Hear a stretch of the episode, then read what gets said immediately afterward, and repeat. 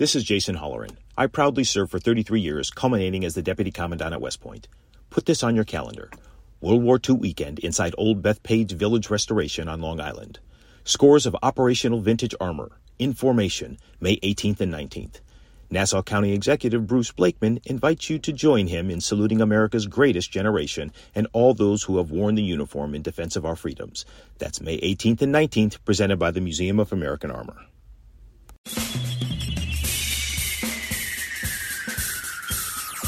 This is The Other Side of Midnight with Frank Morano. They're running a strange program, y'all. Now, here's Frank Morano.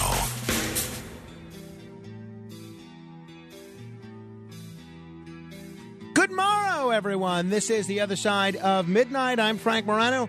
Don't look now, but now across the entire continent, it is indeed November. How exciting is that? November, here already. Before you know it, the year will be gone. I am thrilled uh, to be joined in studio by Elliot Resnick, uh, the former chief editor of the Jewish Press, uh, the author and editor of several books, including most recently Movers and Shakers Volume 3.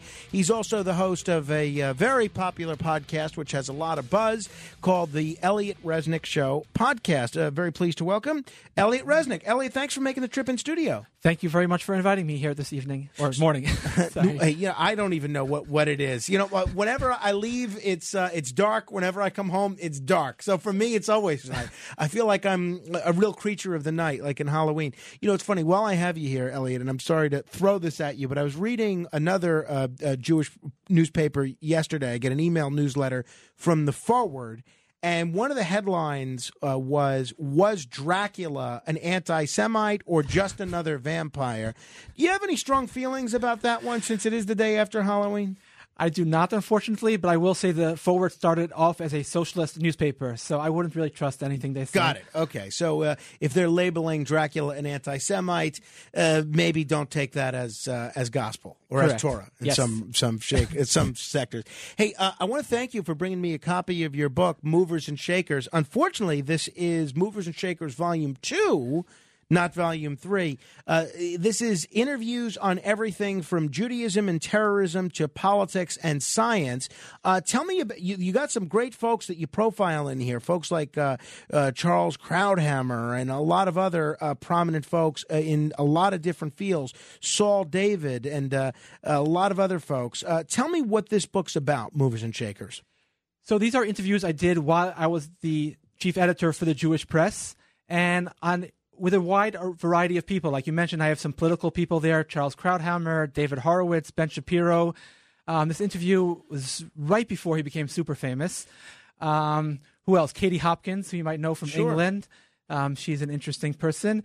Uh, David Hazony, the chief rabbi of South Africa. Just on, so on, on music, on politics, on Israel, all sorts of different uh, topics. And um, Elliott Abrams, who was in Washington, was involved with the uh, with the Bush White House with Israel. I think he said Ariel Sharon was the only person he ever knew who spoke English better than he understood it. um, that was an interesting line he said to me. But um, yeah, so and people have always liked these interviews, thank God. Sure. So I figured, you know what, let me collect them in a book form and put it out and sort of let the reader know what these people have been up to since the publication date of the interview. And that's what I have that, here. That's terrific. You know, I've thought a lot about doing something like that because I've had the uh, opportunity to inter- interview a lot of interesting people. And I know Howard Stern did something like that with his recent book, where he basically took the interviews that he did with some interesting people and then wrote sort of a, a, note about the the context leading up to that interview and what those folks are are up to afterwards.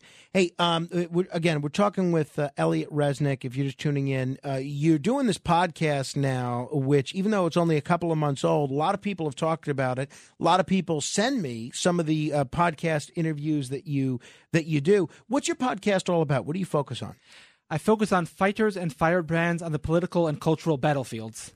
So no middle of the road types. You know, some people almost worship centrism. Centrism, I'm not too right, I'm not too left, I'm exactly in the middle. Well, I always say it depends what the topic is. So there's no independent value in being a centrist. I mean, if you're talking about I'm a religious Jew, if you're talking about belief in God, so one extreme is belief in God, the other extreme is paganism. So there's no value in this case to be a centrist. No, in this case, it's better to be an extremist.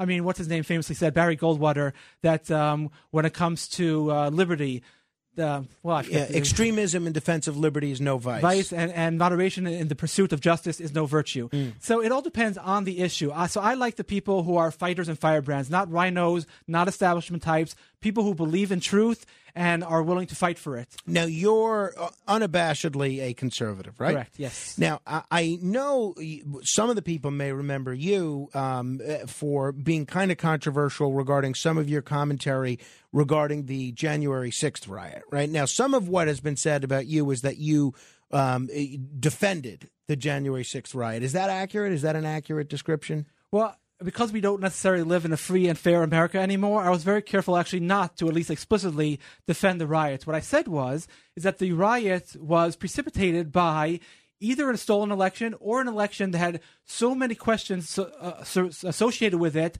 that the left owed us an explanation. Three quarters of Republicans didn't trust the, the results. I think 20% of independents, even 10% of Democrats. So at the very least, they owed the country an explanation, and they refused. They wouldn't give us the time of day on, on the media, in the, courtroom. And so people felt they had no voice, and so they exploded. But they exploded because the left committed the first crime.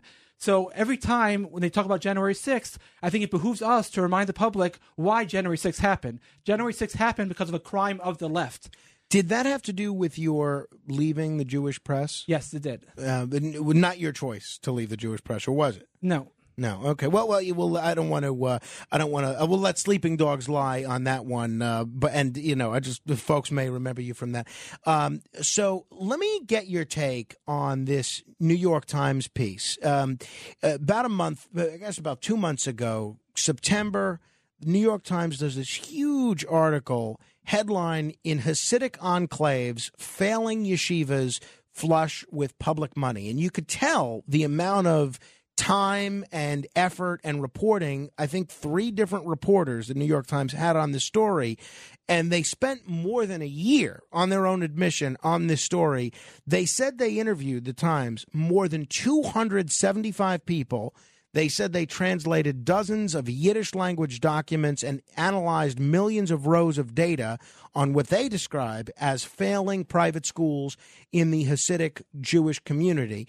And I'm curious if you had an opportunity to review this article and if you did, what your take on it was. Right. So first, let me say two things. Number one, I, as a general rule, do not trust anything the New York Times says. I, the mainstream media, the New York Times, they lie for a living. Um, so I happen to have read this article because everyone was discussing it.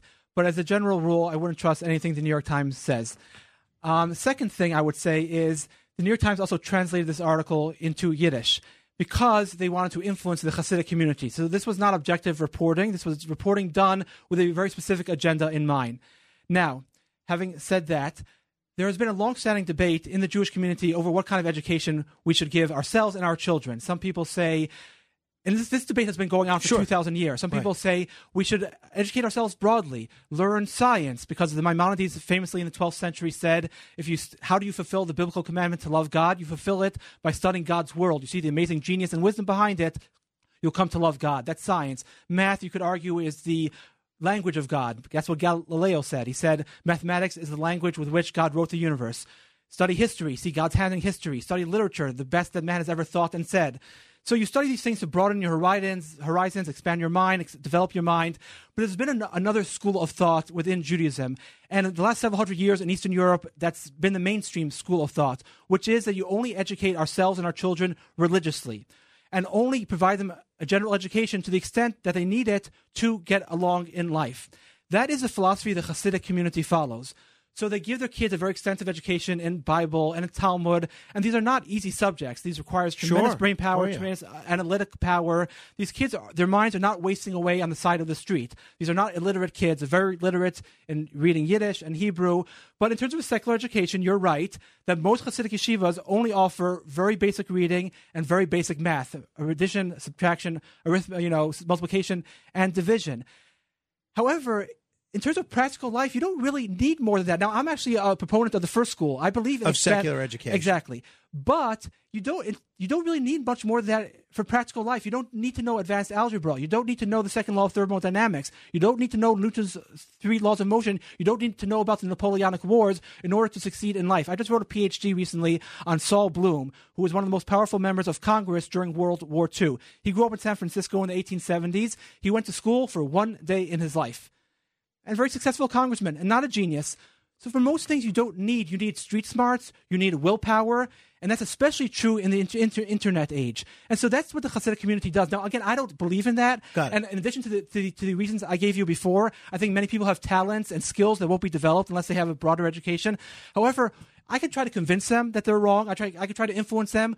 Who am I, though, to force their education down their thro- their throats. You wouldn't like if I told you that you have to educate your child the way I want you to educate him. Sure. So who are you to, to tell them they have to educate their children according to the way you want them to?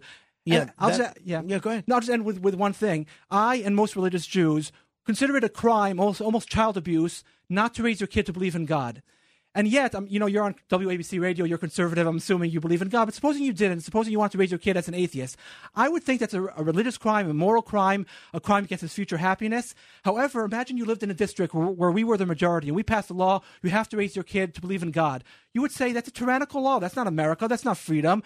And so that's all the Hasidim ask. Just like you don't want that you won't you wouldn't want to be forced to raise your kid according to their beliefs, don't force them to raise their kids according to your beliefs. Uh, all that sounds uh, very reasonable. Uh, can't argue with any of that. I, I mean, the the example that you gave, I think, is such an interesting one of um, uh, raising a child as an atheist. And the reason you can do that in America is because the First Amendment to the Constitution gives you that right. In in New York, uh, there's also a New York State Constitution, and in New York, the New York State Constitution guarantees every child, irrespective of their their faith, the right to a sound basic education up to eighth grade. Now, the proponents of secular education say that that right in the New York State Constitution it, that guarantees them the right to at least know the basics when it comes to math, science, and English.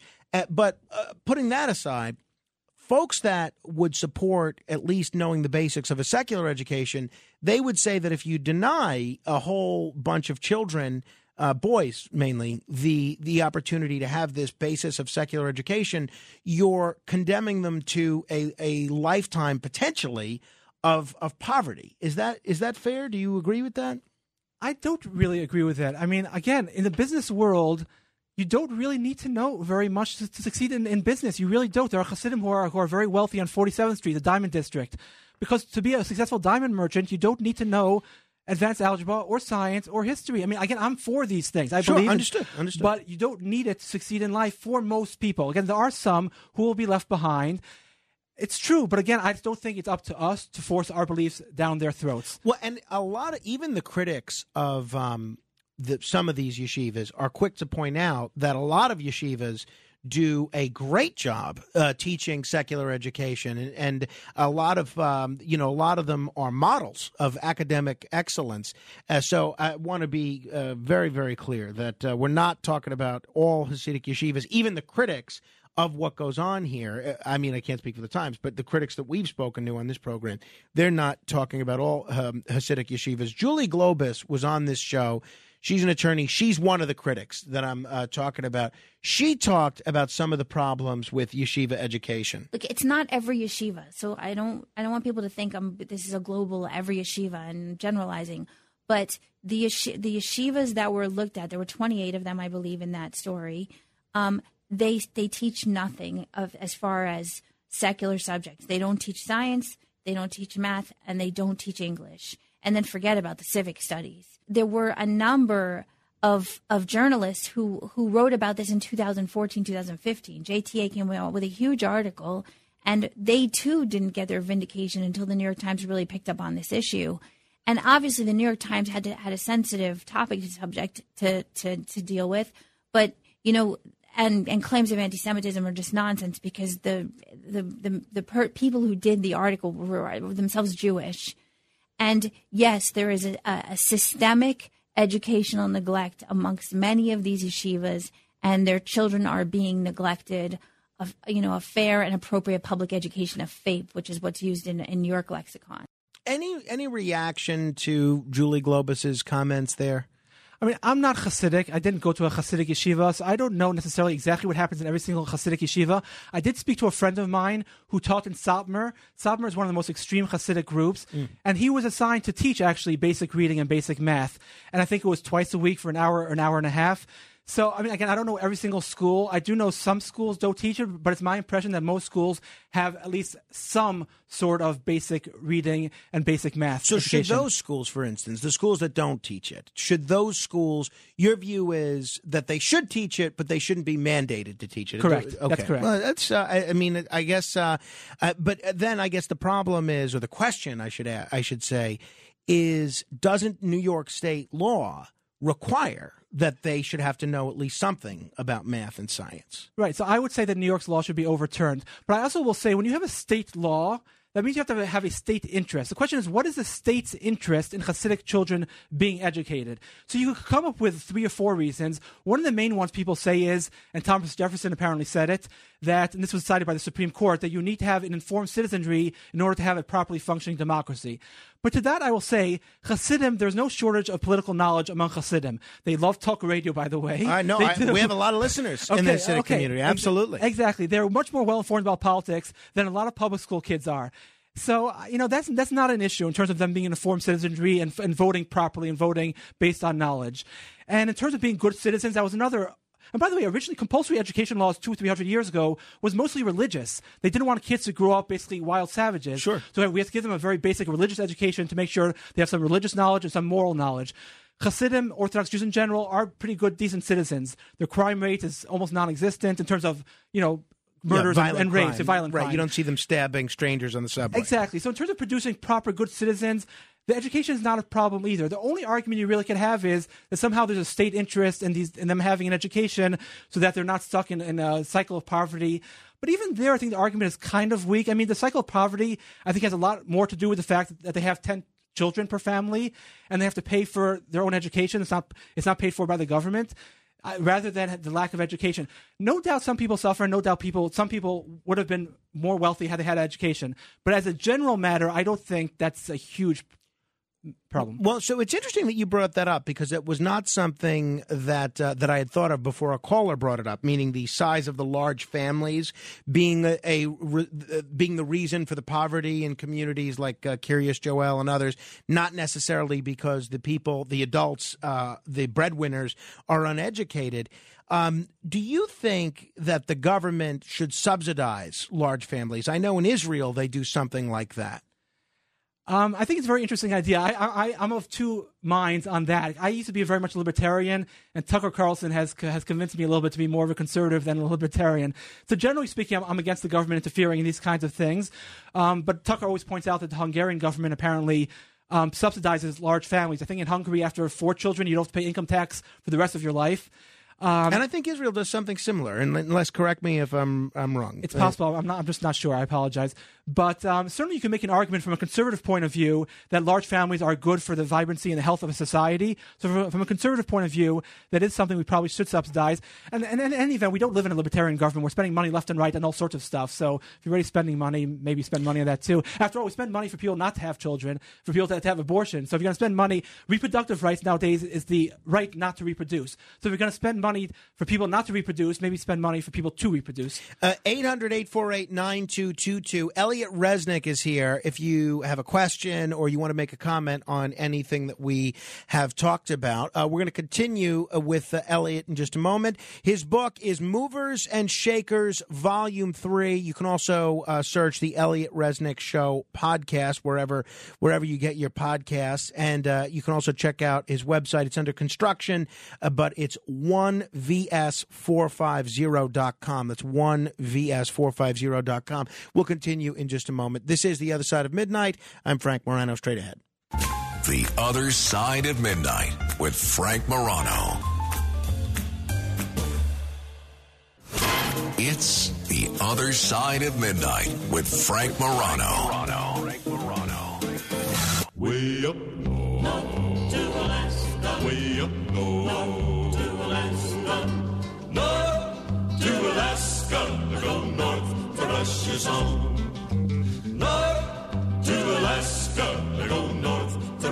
On.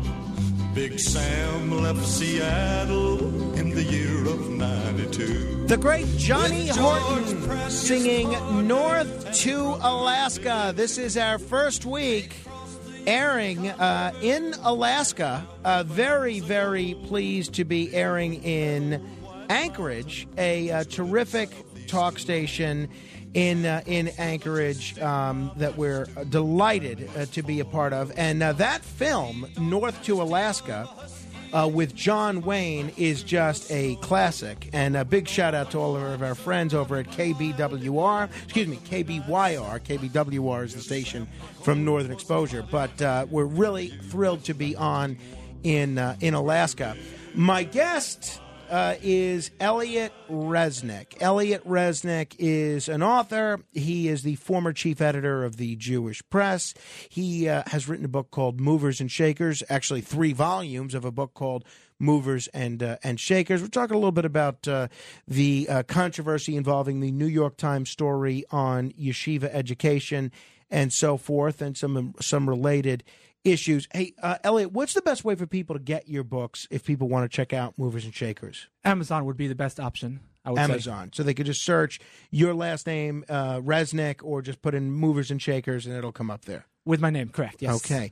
800 848 9222. Let me also uh, get your take on this one story. Uh, a Hasidic school, not that you're, uh, and, and you've been very clear that you're not the spokesman for all of Hasidim, and I'm not trying to uh, paint you that way, but a lot of folks, uh, because we did do this subject a week or two ago, they did send me this article when it came out uh, that a Hasidic school, Central United Talmudic uh, Academy, which operates the largest all boys yeshiva in New York State, acknowledged illegally diverting money, and now they're going to be paying $8 million after admitting to this widespread fraud. Some of the critics of Hasidic yeshiva's education they say that this kind of conduct is much more widespread than it should be. Any reaction to that story at all? Well, again, with the proviso that I don't trust a word the New York Times says, I nowadays I operate under the maxim voiced by Mark Twain, which is that it's better to be uninformed than misinformed. But assuming that the basic facts of, of that story are true,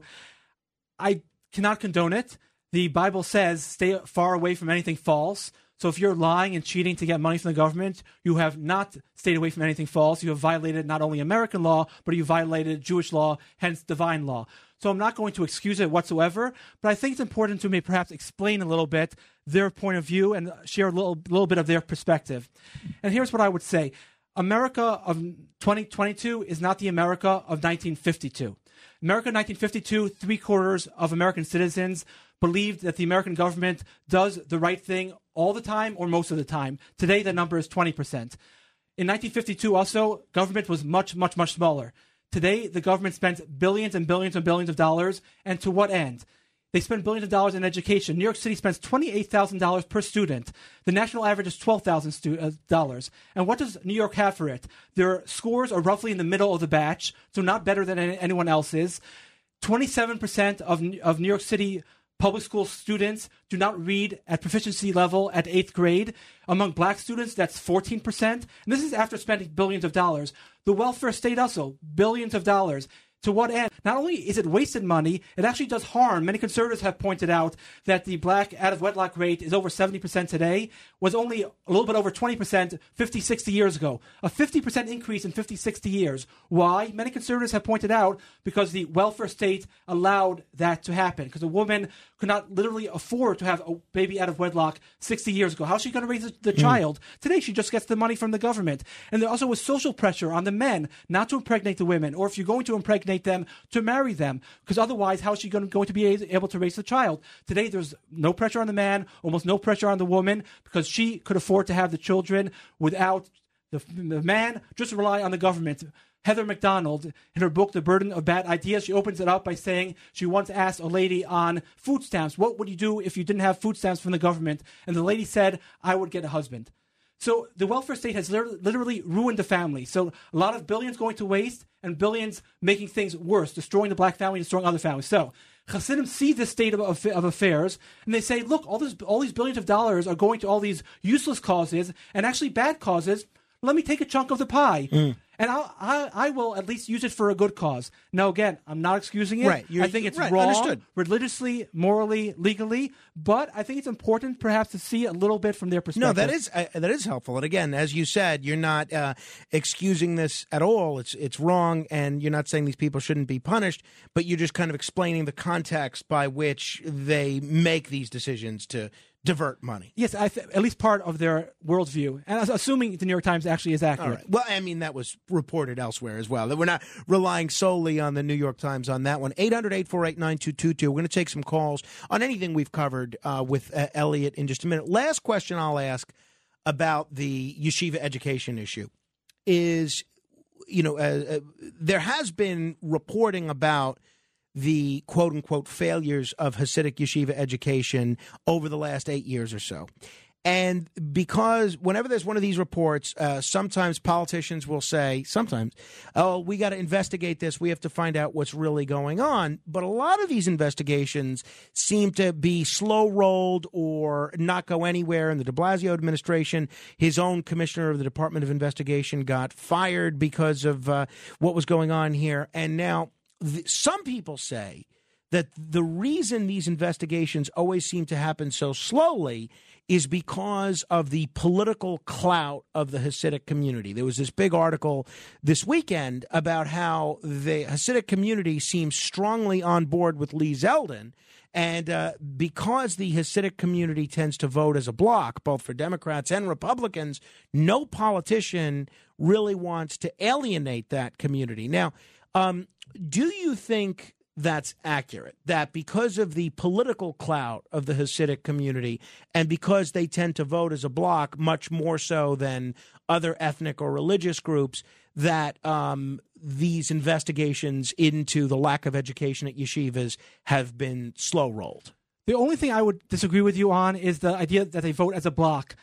Again, I'm not super familiar. I believe the, the Satmar community votes as a bloc. Many other Hasidim do not vote as a bloc any more than blacks vote as a bloc or Hispanics vote as a bloc. It happens to be the Orthodox Jews in general are much more right wing, much more conservative.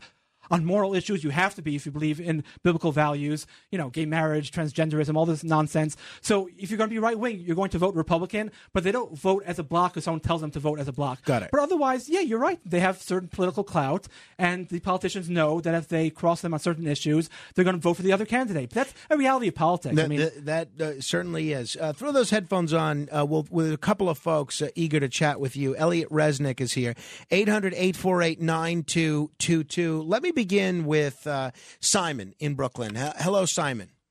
Yeah, hi, Frankie. Hi, beautiful show. Um, you know, the, I want to say that since the story of the New York Times came out about the the whole thing with the yeshivas and everything, I mean, you know, if you go to the public schools, there's a lot of issues there. This would writ- be written up in the in the sec in the secular world of of, of the, all the public schools and, con- and colleges. They wouldn't make it such a big deal. And over here, this is like they they sold probably New York Times sold out hundreds of thousands of papers and prescribers that the last two weeks. So uh, essentially, think- Simon, if, if I get what you're saying, you're saying is uh, you're saying forget about um, education not going on in the yeshivas. It's not even going on in the public schools, basically. Exactly. There's a lot of issues in every school. And look what's going on. You know, if you want to go to public school, you have to go through you, you to check if you have a gun and and and knives and the shootings and killings and we we everyone has issues, but this issue they blew up. They made it more than it is. I Okay, see. So Anything you want to add there, uh, Elliot? No, I- I do agree with him that it's ironic that exactly at the point where liberals are abandoning classical education, they say it's just a product of dead white males.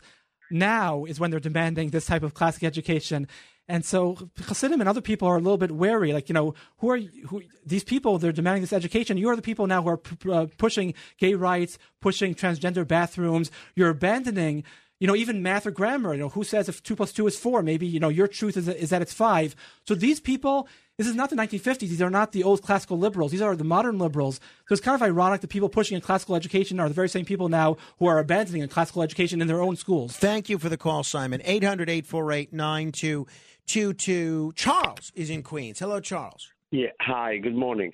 I want to say, I mean, I myself graduated uh, with at yeshiva, was high school, and I went to college myself, and so on. Uh, I'm an Orthodox Jew. What I want to say, though, is even though I am really, as Elliot Resnick, I believe, has said that he is against not teaching very minimally in these Hasidic yeshivas. I want to explain why it was just mentioned a minute ago, actually, why uh, letting the government decide what to teach, what not to teach, is not only a slippery slope, it's impossible for them to accept it. And I agree with that. Why? They're going to start teaching about oral sex, abortion. Is there a God? Since 1979, I believe I'm correct, or 1977, I'm not sure. God was taken out of all schools, uh, uh, elementary, high school, college. What God? And it, that's why many people believe less in God than they did uh, 30, 40, 50, 60 years ago. Also, the I think not only do they teach in, in, in regular public schools um, how the world was created, many possibilities, Big Bang, whatever. But I think, I, this I may be wrong, that teaching that intelligent design, meaning a God, a higher power, is not even allowed to be taught. I could be wrong. Well, yeah, Charles. Just, just, to be clear, and the, you know the the New York State Constitution and other aspects of New York law, and I'm sure this is similar in other states.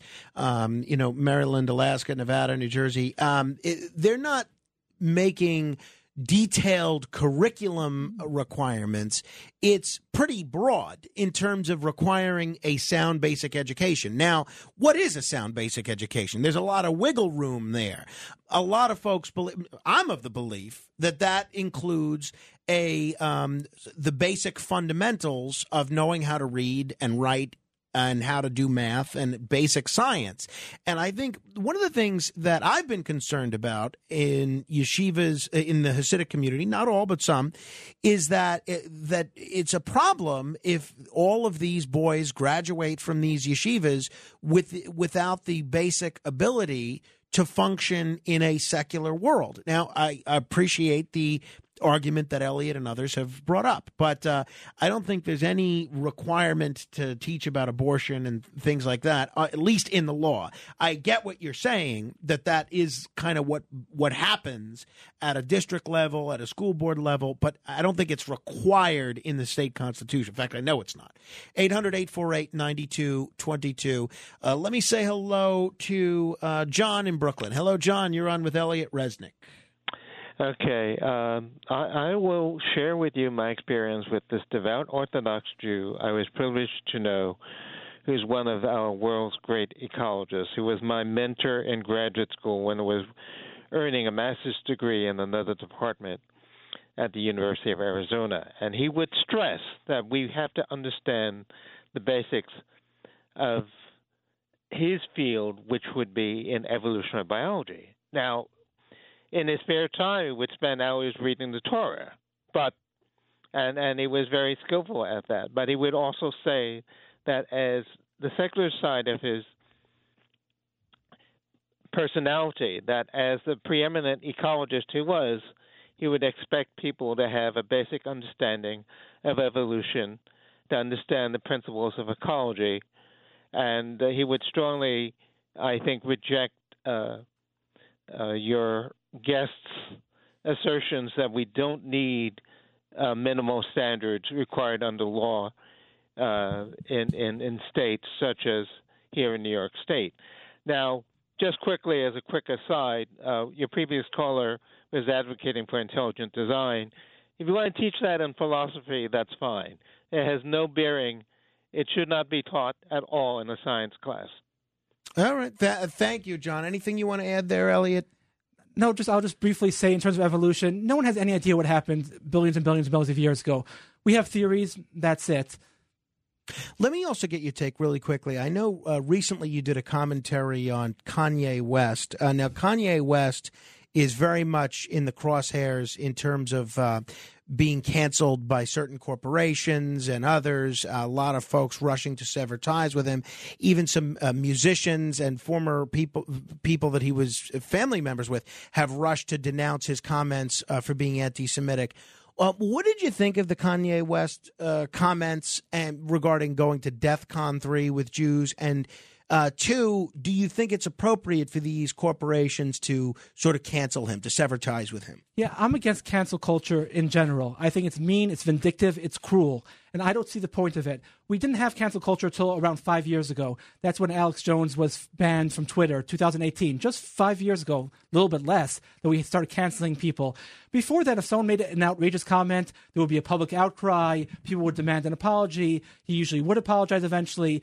Maybe a company on, on its own would decide we don't want to really be associated with this person. But for the mob to demand that an employer drop his employee and ruin him and cause him a billion dollar loss, again, I think it's mean, vindictive, and cruel, and I don't understand it. And I thought we as conservatives were always against cancel culture. All of a sudden, we're for it. Now, 800 848 9222. You know, it's funny. You know what I've noticed about cancel culture? It's very funny the way that you put that because I've noticed everyone's against cancel culture until someone does, says or does something that they don't like. Then they're all for that person being canceled. Uh, Original Rick is in New Jersey. Hello, Rick. Yes, good morning, Frank.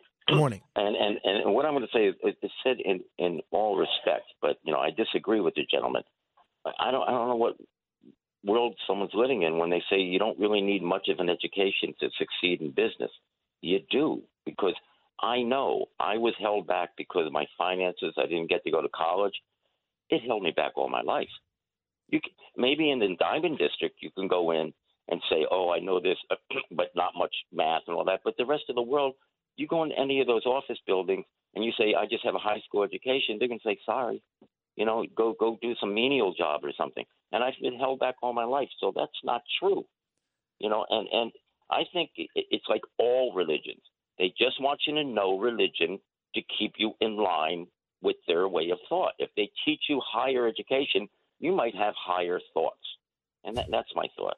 Well, I'm not sure that's accurate, right? I don't get the sense that um, a, a, lot of religious education is designed to keep people from wanting to learn. Some of the most educated people in history were uh, products of religious education, Catholic schools, uh, Jewish schools, and I'm sure I could find a, uh, a Muslim madrasa somewhere along the line where that fits the, the fits the bill. Anything you want to add there, uh, Elliot? I would say in the entrepreneur world, you need entrepreneurship. You need you need initiative. You need creativity.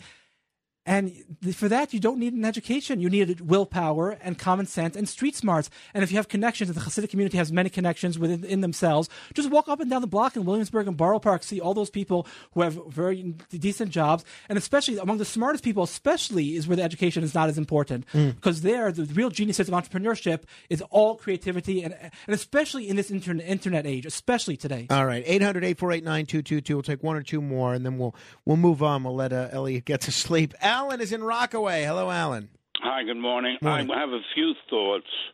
Uh, number one is the most puzzling mystery in the history of the world is anti Semitism. I mean, not that I'm a historical expert, but I never heard of the Jewish people, you know, committing uh, terror or genocide. And um, this would be really helpful if uh, there was some specificity of uh, what what are they being accused of. All right, but to go on for a minute. Uh, education is the most important thing to Jewish parents in the world. They send their children to day school and night school. I know because I used to live in Midwood and close to Borough Park. And another thing is, many of us I'm Jewish myself. We see God as an abstraction. Maybe he's real, maybe he's not. But these people, in their DNA, they believe in God and it, to the fullest extent. And I'm just afraid, being that I don't know what the what the complaint is, is this part of the uh, you know Roe v. Wade? Let's turn no, that out. No, I, I don't think so, Alan. I think the complaint is, um, and again, I'm trying to uh, present a, a balanced view here, but I think the complaint is there's no education going on in far too many Hasidic yeshivas. No, no secular education, and it's again not all yeshivas, but far too many, uh, as um, you know, as as others have said. 800-848-9222. We'll take one last one here. David is in the Bronx. Hello, David. Yes. Uh, good morning, Frank, and your guest. Um, something happened that upset me, which is why I called. Your guest seems to have an obsession with black women and children, which he brought up repeatedly. He should look at what's going on in Kiryas Joel, which I think is called something else now, Look at the unemployment rate up there, or how many women and men are on food stamps in that village because they do not work and the government is subsidizing them. How many of them would be working if the government wasn't giving them food stamps and other assistance? You have a you have some nerve, Mr. Resnick, because I know where you're coming from. People think there's no such thing as racist Jews, and I know for a fact that there is. You need to stop attacking black women All right, and children calm and down, look at David. your own community. Calm down, Da- uh, David. Let me let uh, Elliot respond. Any response there, uh, Elliot? that, the, that was just a good example for me to use to show the perniciousness of the welfare state. The example he raised, I think, is a good example also. The I believe the Hasidic community would be much better off without the welfare state as well, for the exact reason he mentioned. It would force them to live more in reality rather than Interesting. the government. So I'm actually, I think a lot of folks in Kiryas Joel would disagree with that. I'm sure they would, but I, I think it has a demoralizing and corrupting influence on everybody when you're living off the dole. No, it's a corrupting influence. Uh, fair enough. Hey, uh, Elliot Resnick, you got to come back. Uh, people should check out Movers and Shakers. You can get it on Amazon. Uh, they can check out your podcast as well. It's been uh, enlightening. Thank you. Thank you so much. I appreciate it. If you want to comment on anything else we've covered today, you're welcome to do so. 800 848 9222. This is The Other Side of Midnight. We'll continue straight ahead. The Other Side of Midnight. Midnight.